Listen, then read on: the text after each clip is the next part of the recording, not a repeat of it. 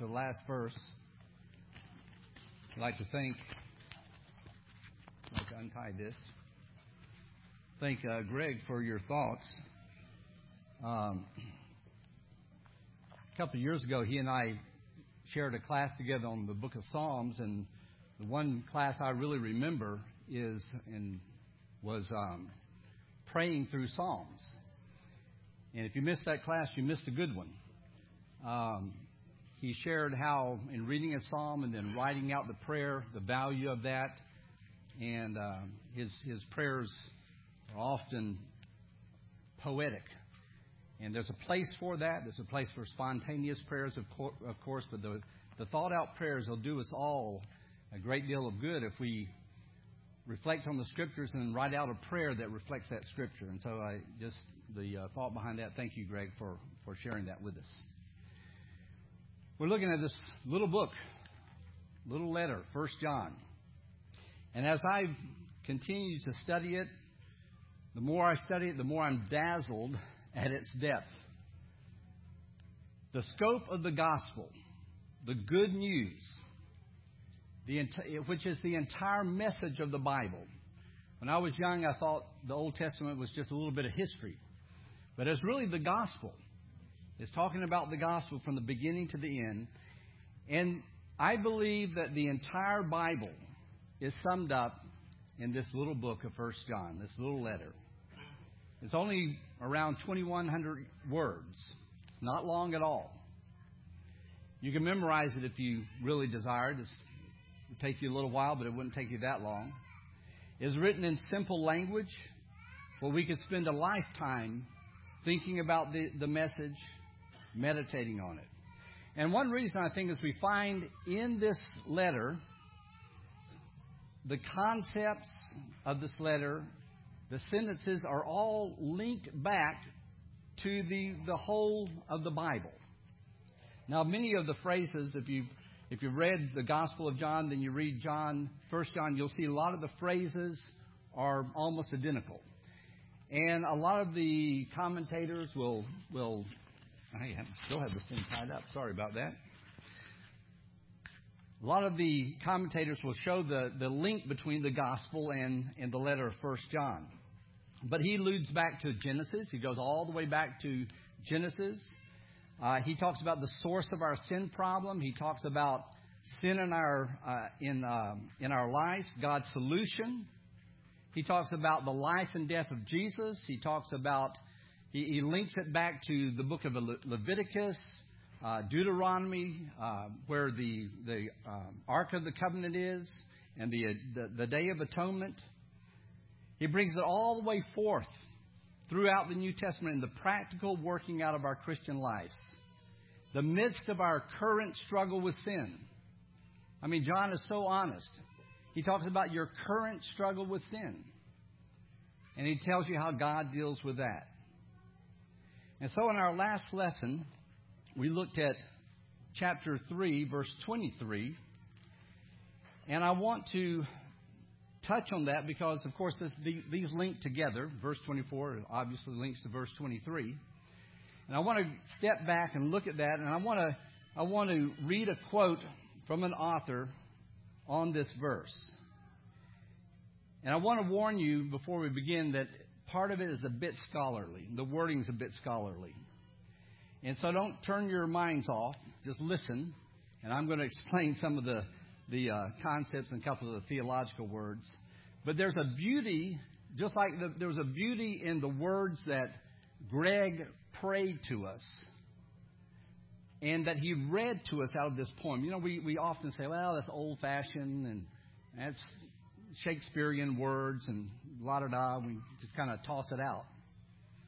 But we need to often think slowly on some of the things we that are beautifully written and meditate on those, and it'll help us understand God's word even better. So as I read this, uh, just hang in here with me for a minute, and you'll see the beauty of this in a moment. He says, well, I want to do this first. I want to read the verse first. 1 John chapter 3, verse 23. Remind us what we're talking about. And this is his command to believe in the name of his Son, Jesus Christ, and to love one another as he, as he has commanded us. We've read through that over and over. And we don't, sometimes we don't see what that is saying. Let me, let me read this quote. He says, 1 John 3.23 might serve very well as the New Testament sentence that best expresses the essence of Christianity. I stopped right there. And I opened up my Bible and went back to John, 1 John 3.23 and I just read it over and over thinking the essence of Christianity right here. He continues, the theology that underlines it makes clear that faith in Jesus is really a faith in God, whose Son He is. That Christian life begins with a vertical action by this God in sending His Son. That what we do comes after what God has done. And that our love is a horizontal but essential continuation of the vertical love that God has shown. This is where it gets a little heavy. In its own way, it refutes a dogmatic conservatism which makes creedal orthodoxy the only criterion, a fideism in which giving of oneself to Jesus is all that matters, and a liberalism which defines Christianity simply as a way to live. And it does all this in a pedagogical order where, whereby, through faith, we learn about love. All right, I'm going to I'm going to help you with those $5 words here. and I quote this, and I, I, I honestly hesitate. I thought, oh, that's a little heavy, you know.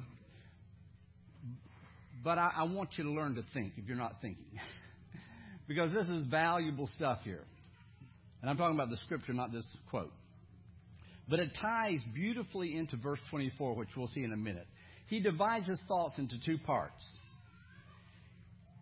Part of this verse promotes something, upholds something, and part of this verse refutes certain things. And that's what he's saying. He's simply saying this. 1 John 3:23 sums up what it means to be and live as a Christian better than any other verse in the New Testament. This sums up Christianity better than any other verse in the New Testament. That if if you if you even if you doubt that, it should cause you to read it again. And this is his command to believe in the name of his Son, Jesus Christ, and to love one another as he has commanded us. Sums up Christianity better than any other verse in the New Testament. How? By what it upholds and what it promotes and what it refutes. First of all, the verse shows that faith in Jesus means faith in God. That this life begins with God's initiative in sending his son. That's what he's talking about, this vertical action. Christianity begins with what God has done in sending his son. Then what we do, the horizontal action, follows what God has done, and our love for others is simply an extension of his love for us. We can put it this way God's grace, our faith. God's love, our love. God's work, our response. And that's the whole New Testament. In fact, that's the whole Bible. God has done something. And that's far greater than we can, we, can, we can't even come close to what He's done. But He has done something and we respond to it. And then, secondly, this verse refutes several extremes that we're tempted to adopt or we're tempted to drift into depending on our personal leanings. You know, there's a, there's a tendency to respond to God religiously. And then you, and the, I don't know, what in the world am I? How did I do this? Sorry. That's the third time. All right. All right. there's a tendency to respond to God religiously. And we read the Gospels and we say, oh, those Pharisees, those Sadducees, oh, you know, look at them. Look, look at what they've done. Look how they responded. I'd never do that while we do it.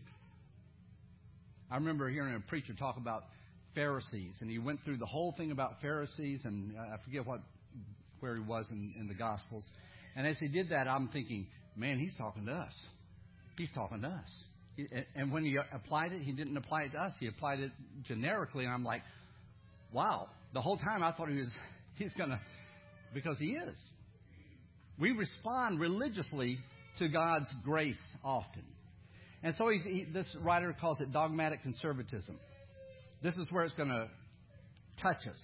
It's taking a creed, both written and endorsed by denominations, or a particular denomination, or an unwritten creed, which most churches that don't have a written creed have. All right. I, I, you touched it, didn't I, Lauren? He said, ooh. We have unwritten creeds. And we say, this is our standard of orthodoxy. This is, this is, if you're in my box here, if you're, if you're here, you're saved. And if you're out, you're condemned. And we find ourselves very comfortable when we're around our own, our own kind. We're comfortable in our group, we're comfortable in our box, we're comfortable in our clique. When people don't use the same religious phrases I use, then they're suspect. We say, "Hmm, I don't know if they're, you know, if they're right or not." You know, you'll hear a preacher, and the pre, pre, you know, I, I know most of you don't do this, but you get together with a bunch of preachers, and they are all using the same kind of language. And if you don't use that same kind of language, there's a big question mark over your head the same phraseology, and so on. The way you dress, the way you act, the, all the little do's and don'ts. That's our box. Are you going to live in those do's and don'ts? I don't know what in the world I'm doing. Sorry. Uh, no, it's, it's this thing. All right, all right. I'm getting some help. Good. Now, this is not orthodox. I, I some suspect, you know, a little suspect there. All right. He didn't mess with me, did he? All right. Thank you. Really, thanks. Because that, I just kept circling around there. So, you know, he says, if you understand this scripture, it's going to, it's going to push you away from this box mentality of, you know, of orthodoxy, that this is, this is what's right and everything else is wrong extreme dogmatic conservatism. And then he uses this other word, and it's the opposite, fideism. And that's a that's a, a uh, philosoph- beginning. It was a philosophical and a theological word, but it really just means this: faith without reason. You know people who do this. They have faith without reason. I believe because I because I feel like I should. My faith is in Jesus without thinking. It's a blind faith. I just I just have nothing else to do, so I just believe in Jesus. Okay, that's what all that matters. I gave my life to Jesus. Now I don't have to think of what I do. Everything's okay. I became a Christian. God will save me because I believe. And it's based largely on our feelings. This verse refutes that. Third, it refutes liberalism, which means you just deny the historicity of the Bible, that Jesus never was real. He was never Perhaps he was never real. It's neither here nor there whether he was uh, God in the flesh. What really matters is you just need to learn to live a good life. It doesn't matter if you think the Bible is inspired or the Bible's not inspired. It doesn't matter. The Bible's a good guidebook, but it's not God's Word. And then he says, he lays this all out in a pedagogical order. In other words, it's a body of instruction, just some teaching here where it is through faith and all the meaning behind that we learn about love. Let me see if I can. I like to paraphrase. Paraphrase it this this way. It sums up Christianity. This is what God desires and calls us to. Place your trust in the entirety of who Jesus is, how he lived, what he taught, and translate that into your life in learning to love one another. That's Christianity. If you want to just distill it down to its essence, that's what it's all about. This is what God desires. This is what God calls us to. Trust in my Son who I sent. And look at his life. Look at what he taught. And translate that into your life. How you love one another. That's it in a nutshell. That's what it means to be a Christian. And when we grasp that, those extremes of this is my box and you, you're, you're not in my box, so I don't know about you. If you grasp what God has done for you in His love, you will learn to love those people that you don't agree with. You'll learn to love those people that you're not so sure about. You'll stop judging them and you'll start loving them and you let God do the judging. That's what he's saying. And it's a beautiful verse. And then he just begins to expand on that. Look at verse 24. Those who obey his commands live in him, and he in them. This is how we know that he lives in us. We know it by the Spirit he gave us. You know, if you ever preach, you come to verses like this, and you want to kind of skip over them because you're like, well, what in the world is, is that all about? Especially that last part. We know it by the Spirit He gave us. It calls you to think and study and meditate and search it out and do your best. And that's one reason I like to preach through a book. It causes me to deal with scriptures I wouldn't normally deal with. But what is this talking about? This is talking about the relational aspect of life in God. And what I mean by that is just our relationship with God. He says here, one of the, one of the key words in 1 John and in his gospel is this word live. In the NIV, it's live. In some of your Bible, it says abide. All right? And it's a key word. It's used over and over. Different translations translate it different ways because they're trying to get this concept. That's really a hard concept to get in a single word. It's used twice in this verse, as you can see here. Uh, it's used 24 times in this letter. 24 times John uses this. We've already talked about this, but most of us have forgotten that we've talked about it. We can't remember what the word means. It just kind of goes out of our mind after a while. This is the 17th and 18th time that it's used in this letter. I've already dealt with this 16 times. I'm going to deal with another, do your math, six times. I think John is trying to make a point here. He keeps saying it over and over. And what this mean, this word means, when you come to this word live or abide, it means this is where you reside. this is permanent residence. It means to stay in the same place. It's your lodging. It's your fixed, permanent state. It's your house. It's your abode. That's the old English. I'm going to my abode. We don't use that word anymore, but it means my house. And what's so great about this, there is a mutual residing. He says, You live in Him. This is your permanent home. He lives in you. It's, it's His permanent place.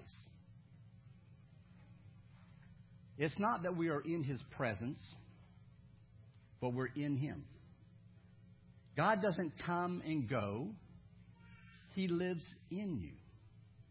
And the best illustration I can think of is air. We walk around in air. We're in the air, and the air is in us. We breathe in the air, it's in us, but it's around us at the same time. And it's bigger than us. The atmosphere is far bigger than, than we can even really imagine. But it encompasses us, it resides in us, and so, this intimate relationship that we have with God, if, it under, if we understand it, it destroys this superficial Christianity. I put quotes around that. It destroys this idea that, you know, I go to church, I'm going to take communion because that's the most important thing we do every Sunday, and then God's going to be okay with me. You cannot understand that God lives in you and think, ah, just a cracker and juice, and I'm out of here. And I think most of us don't think that way, but there are some that do. You know, I just got to get there, take communion, and everything's going to be okay. That's superficial. It destroys the false idol that my life is my own and I can do what I please. If I'm walking in God and God is in me, that, that idol of myself goes away. It destroys that shallow faith that says, you know, I believe in Jesus, or we, we often say, well, I got baptized. Well, I got baptized as if that moment of that that's all you had to do, just kind of get the, the, the, the your stamp, you know, and your book of life card or whatever you have, you know, get that. I got baptized. Yeah, but how are you living? Do you live as if God lives in you? Or are you just having the, you know, I've known people say, I got a, I, look on, on my wall, I got a baptismal certificate. We don't do that anymore. But, you know, have my, that's it. That's the proof of my salvation. And that's not the proof of our salvation. We sing songs, come into your presence. I understand that. But the idea is we come into the building, into the presence of God. And then we leave the building. In some way, we're quasi in the presence of God. I mean, we know He's there, but He's not really there. It's not like He wasn't the church building, right? That's the, that's the thought process we have. And if we understand that I am my abode, my house is in God, and God's house is in me, then this, this, this superficial stuff goes away. This is a walk with God, a life with God, in which He never leaves you and you never leave Him. So when you're tempted to fuss and fight on the way to church, church, just remember God's sitting there in the car with you, not beside you, but in you. And the person you're fussing at, God's in them too. You have to remember those things. Changes your life. That's when we see the whole our whole life changes when we begin to understand who God is. I think the psalmist came close to, close to this. He saw this in prospect, and there's a beautiful psalm, Psalms 139. He still has this idea that God is is there, but in the, but in in his day and time, God was God was over there on the hill. God was at the mountain. God was where the where the altar was. That's where God was. He wasn't down in the valley where you did your work, you know, when you plowed the gardens and all that. He wasn't, you know, he you could look up to the hills and you could see where the idol was, you could see where the altar was, and that's where God was. But he got close to this. He said, let, us just read the first 12 verses of Psalms 129, and, and it's a beautiful psalm. Listen. O Lord, you have searched me, and you know me. You know when I sit and when I rise. You perceive my thoughts from afar. You discern my going out, my lying down. You're familiar with all my ways. Before a word is on my tongue, you know it completely, O Lord. You hem me in, behind and before. You have laid your hand upon me. Such knowledge is too wonderful for me, too lofty for me to attain. Where can I go from your spirit? Where can I flee from your presence? If I go up to the heavens, you are there. If I make my bed in the depths, you are there. If I rise on wings of the dawn, if I settle on the far side of the sea, even there your hand will guide me. Your right hand will hold me fast. If I say, Surely the, the darkness will hide me, and the light become night around me, even the darkness will not be dark to you.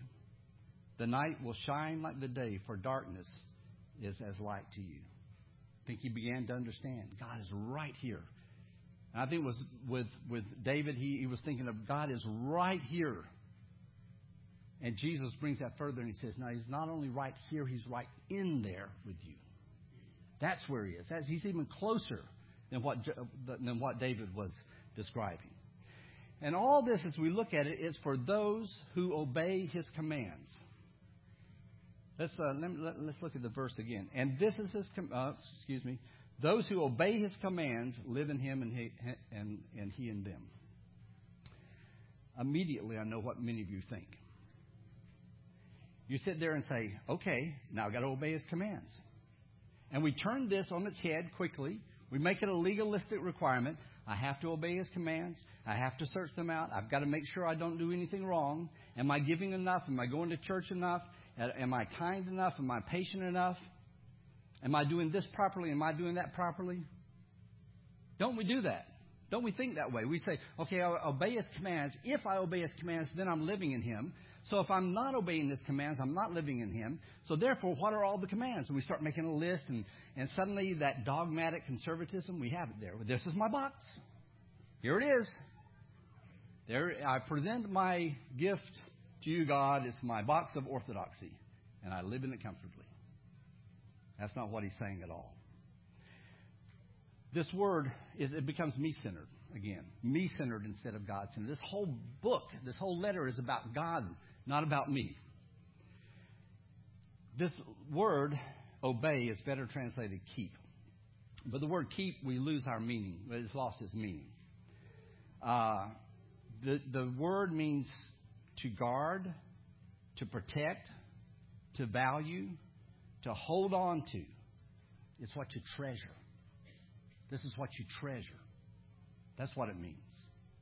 And last week we saw what, what is your desire? Do you, do you remember from a week ago if you were here? What, what is your desire? Ask whatever you want, whatever you desire. What do you desire? What do you really desire? All right, no one was listening. I'll tell. I'll remind you. Some of oh, you were faith and love. There you go. You get an A. Faith and love. That's what you really desire. That's what you really want. That's what you really treasure. Those who treasure a growing faith in Christ, those who treasure whose desire is to love and to grow in love, those who hold fast to their faith and they guard their faith, those are the ones who live in God and God lives in them. This is not talking about legalistic, perfect obedience. What do you treasure? What do you desire? Don't you desire, don't you want your faith to grow? Of course you do. Don't you want to learn how to love? You look at someone else and say, Man, I wish I could love people like that person loves people. That's your desire. That's what you want. And so, as we want that, as we desire that, that's God's command faith and love. And this is simply an extension of what we've already read. Chapter 2, verse uh, 3 through 6, he's already touched on this. He's already talked about this. And now he, he just expands on it in chapter th- uh, 3. Let me read verses uh, 3 through 6 of um, chapter 2. He says, We know that we have come to know him if, listen, we obey, keep his commands. The man who says, I know him, but does not do what he commands, is a liar, and the truth is not in him. But if anyone obeys his word, God's love is truly made complete in him. This is how we know we are, are in him. Whoever claims to live in him must walk as D- Jesus did. I'm not going to preach a sermon on that. I already did. Uh, maybe three or four. I don't even remember. But you look at that, and now he's expanding. And I, I have this little illustration. This is this is John's style of writing. He'll talk about something, then he expands on it, and he expands on it. He keeps on expanding, like the ripples out, coming in in water. And so in chapter 3, he's already touched on these things, and now he expands. The concept of keeping his commands is tied to, know, to knowing God. We know God through this experience of holding fast to his word, treasuring what he says, guarding his commands. You know, as we, this is how you get to know God, because you look at his word and you look at the word, which is Jesus, through his word, and you treasure it. You love it. You desire it. You hang on to it.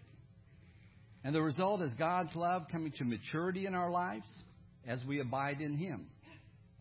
Chapter 2, verse 5 says this This is how we know we are in Him.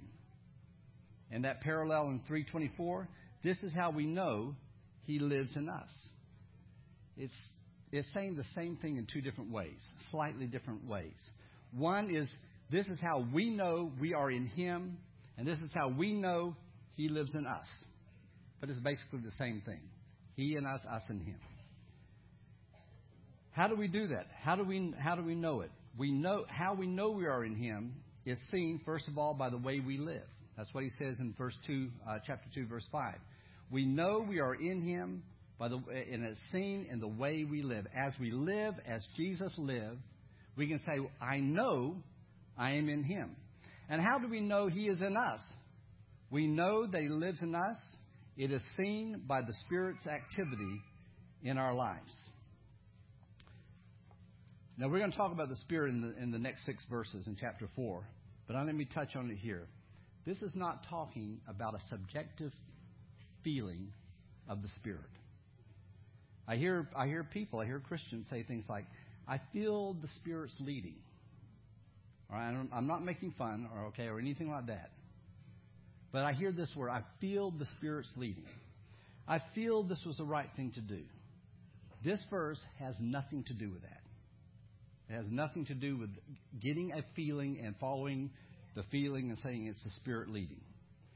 God gave us His Spirit to produce His fruit, the fruit of the Spirit. He wants the fruit of the Spirit in our lives. It's not mysterious, it's growing in love. It's growing in joy. It's growing in peace, patience, growing in kindness, goodness, faithfulness, gentleness, self control. That's the fruit of the Spirit, Galatians 5. And that's what he's talking about here. He gave you his Spirit, and you see evidence of the Spirit, and you go, His Spirit is living in me. Because you know something? Sometimes I am hard to love. You know that. And sometimes you're harder to love. but you know, even the hardest one of you, I haven't written you off. I might get aggravated at you. But you know what I think? I got to love this person. And what that means, I have to be patient, kind, and gentle. That's what it means. And so sometimes I bite my tongue, and sometimes I don't say what I'm thinking.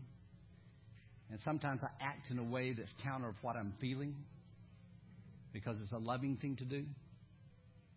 And that's not because I'm a great person. That's the Spirit of God. That's what it is. Spirit of God living in you. And at time you just want to smack somebody, and you have to be gentle and you back off. And when you do it, when you actually do it, what do you what do you think? I, I shouldn't have done that. I shouldn't have said that. I wish I could take that back. Spirit of God. That's the Spirit of God working in you. Because of the Spirit of Satan doesn't care. He doesn't care if you slap somebody. He doesn't care if you write them off. He doesn't care if you toss them out. That's what he wants you to do. And you fight that over and over. You say, No, I don't, I don't want that. I mean, yeah, there's a feeling in me that wants to do that, but I really don't want to do that. My heart's desire is what? To love. To love the unlovable. That's what I want. And so that's what this verse is saying. He says, We know by experience. And that's what this word know means by experience that He lives in us. And we see the working out of God love in our life. We see it in our lives. And it's not at it, it's not where we want it to be. We wish it was better than it was. But it's God's Spirit residing in you that's calling you over and over. Don't do that. Live that way. Don't go there. Go there. Some of you woke up this morning, you did not want to come here. Yeah. Someone just said, You got that right. And I've confessed to you, there's been mornings I have gotten up on Sunday morning and I did not want to be here. And I got to preach. That's okay. We sit there and say, you know, but no, where, where, where does God want me? Where, that's the Spirit of God working in your life. Let me read you the paraphrase. Those who treasure and guard and hold in the highest esteem his commands of trust and love make their permanent home in him. They reside in him, and he has made his home in them. And this is how we know in our experience that he is at home in us, and he has communion, fellowship, and friendship with us. We experience the working of his Spirit in our lives that he gave us. There's a song we sing sometimes. What a fellowship. I want you to think about these words. What a fellowship. I don't know if there's a exclamation point in the song or not. I put it in there. What a joy divine, leaning on the everlasting arm. I have blessed peace with my Lord so near, leaning on the everlasting arm.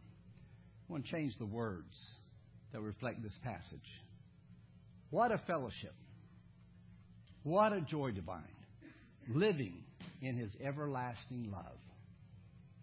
I have blessed peace with my Lord in me, living in his everlasting love. I'm living in Jesus, living in Jesus, safe and secure from all alarm. Living in Jesus, living in Jesus, living in his everlasting love. Think about that. Sing it. What a fellowship, what a joy, living in his everlasting love. I have blessed peace with my his everlasting love. You know I'm living in Jesus, living in Jesus, safe and secure from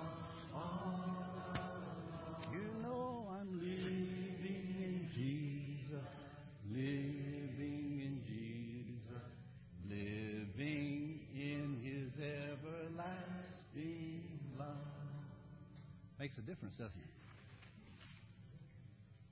You know, if we live in Jesus, live in His everlasting love, recognize that He's living in me, what's the re- result? Joy. 1 John 1 4. I walk out of here and I know I'm living in Him and He's living in me. I don't seek to sin. I don't look for sin. I don't sin. 1 John 2, verse 1. And if I'm living in Jesus and in His everlasting love, I walk out here and I know that He has saved me. I know I can be assured of that salvation because I know His love is greater than my sin. His love is greater than my weakness. And I just spread that love to other people. You know, it's got to begin somewhere, and someone in just a few minutes is going to begin that walk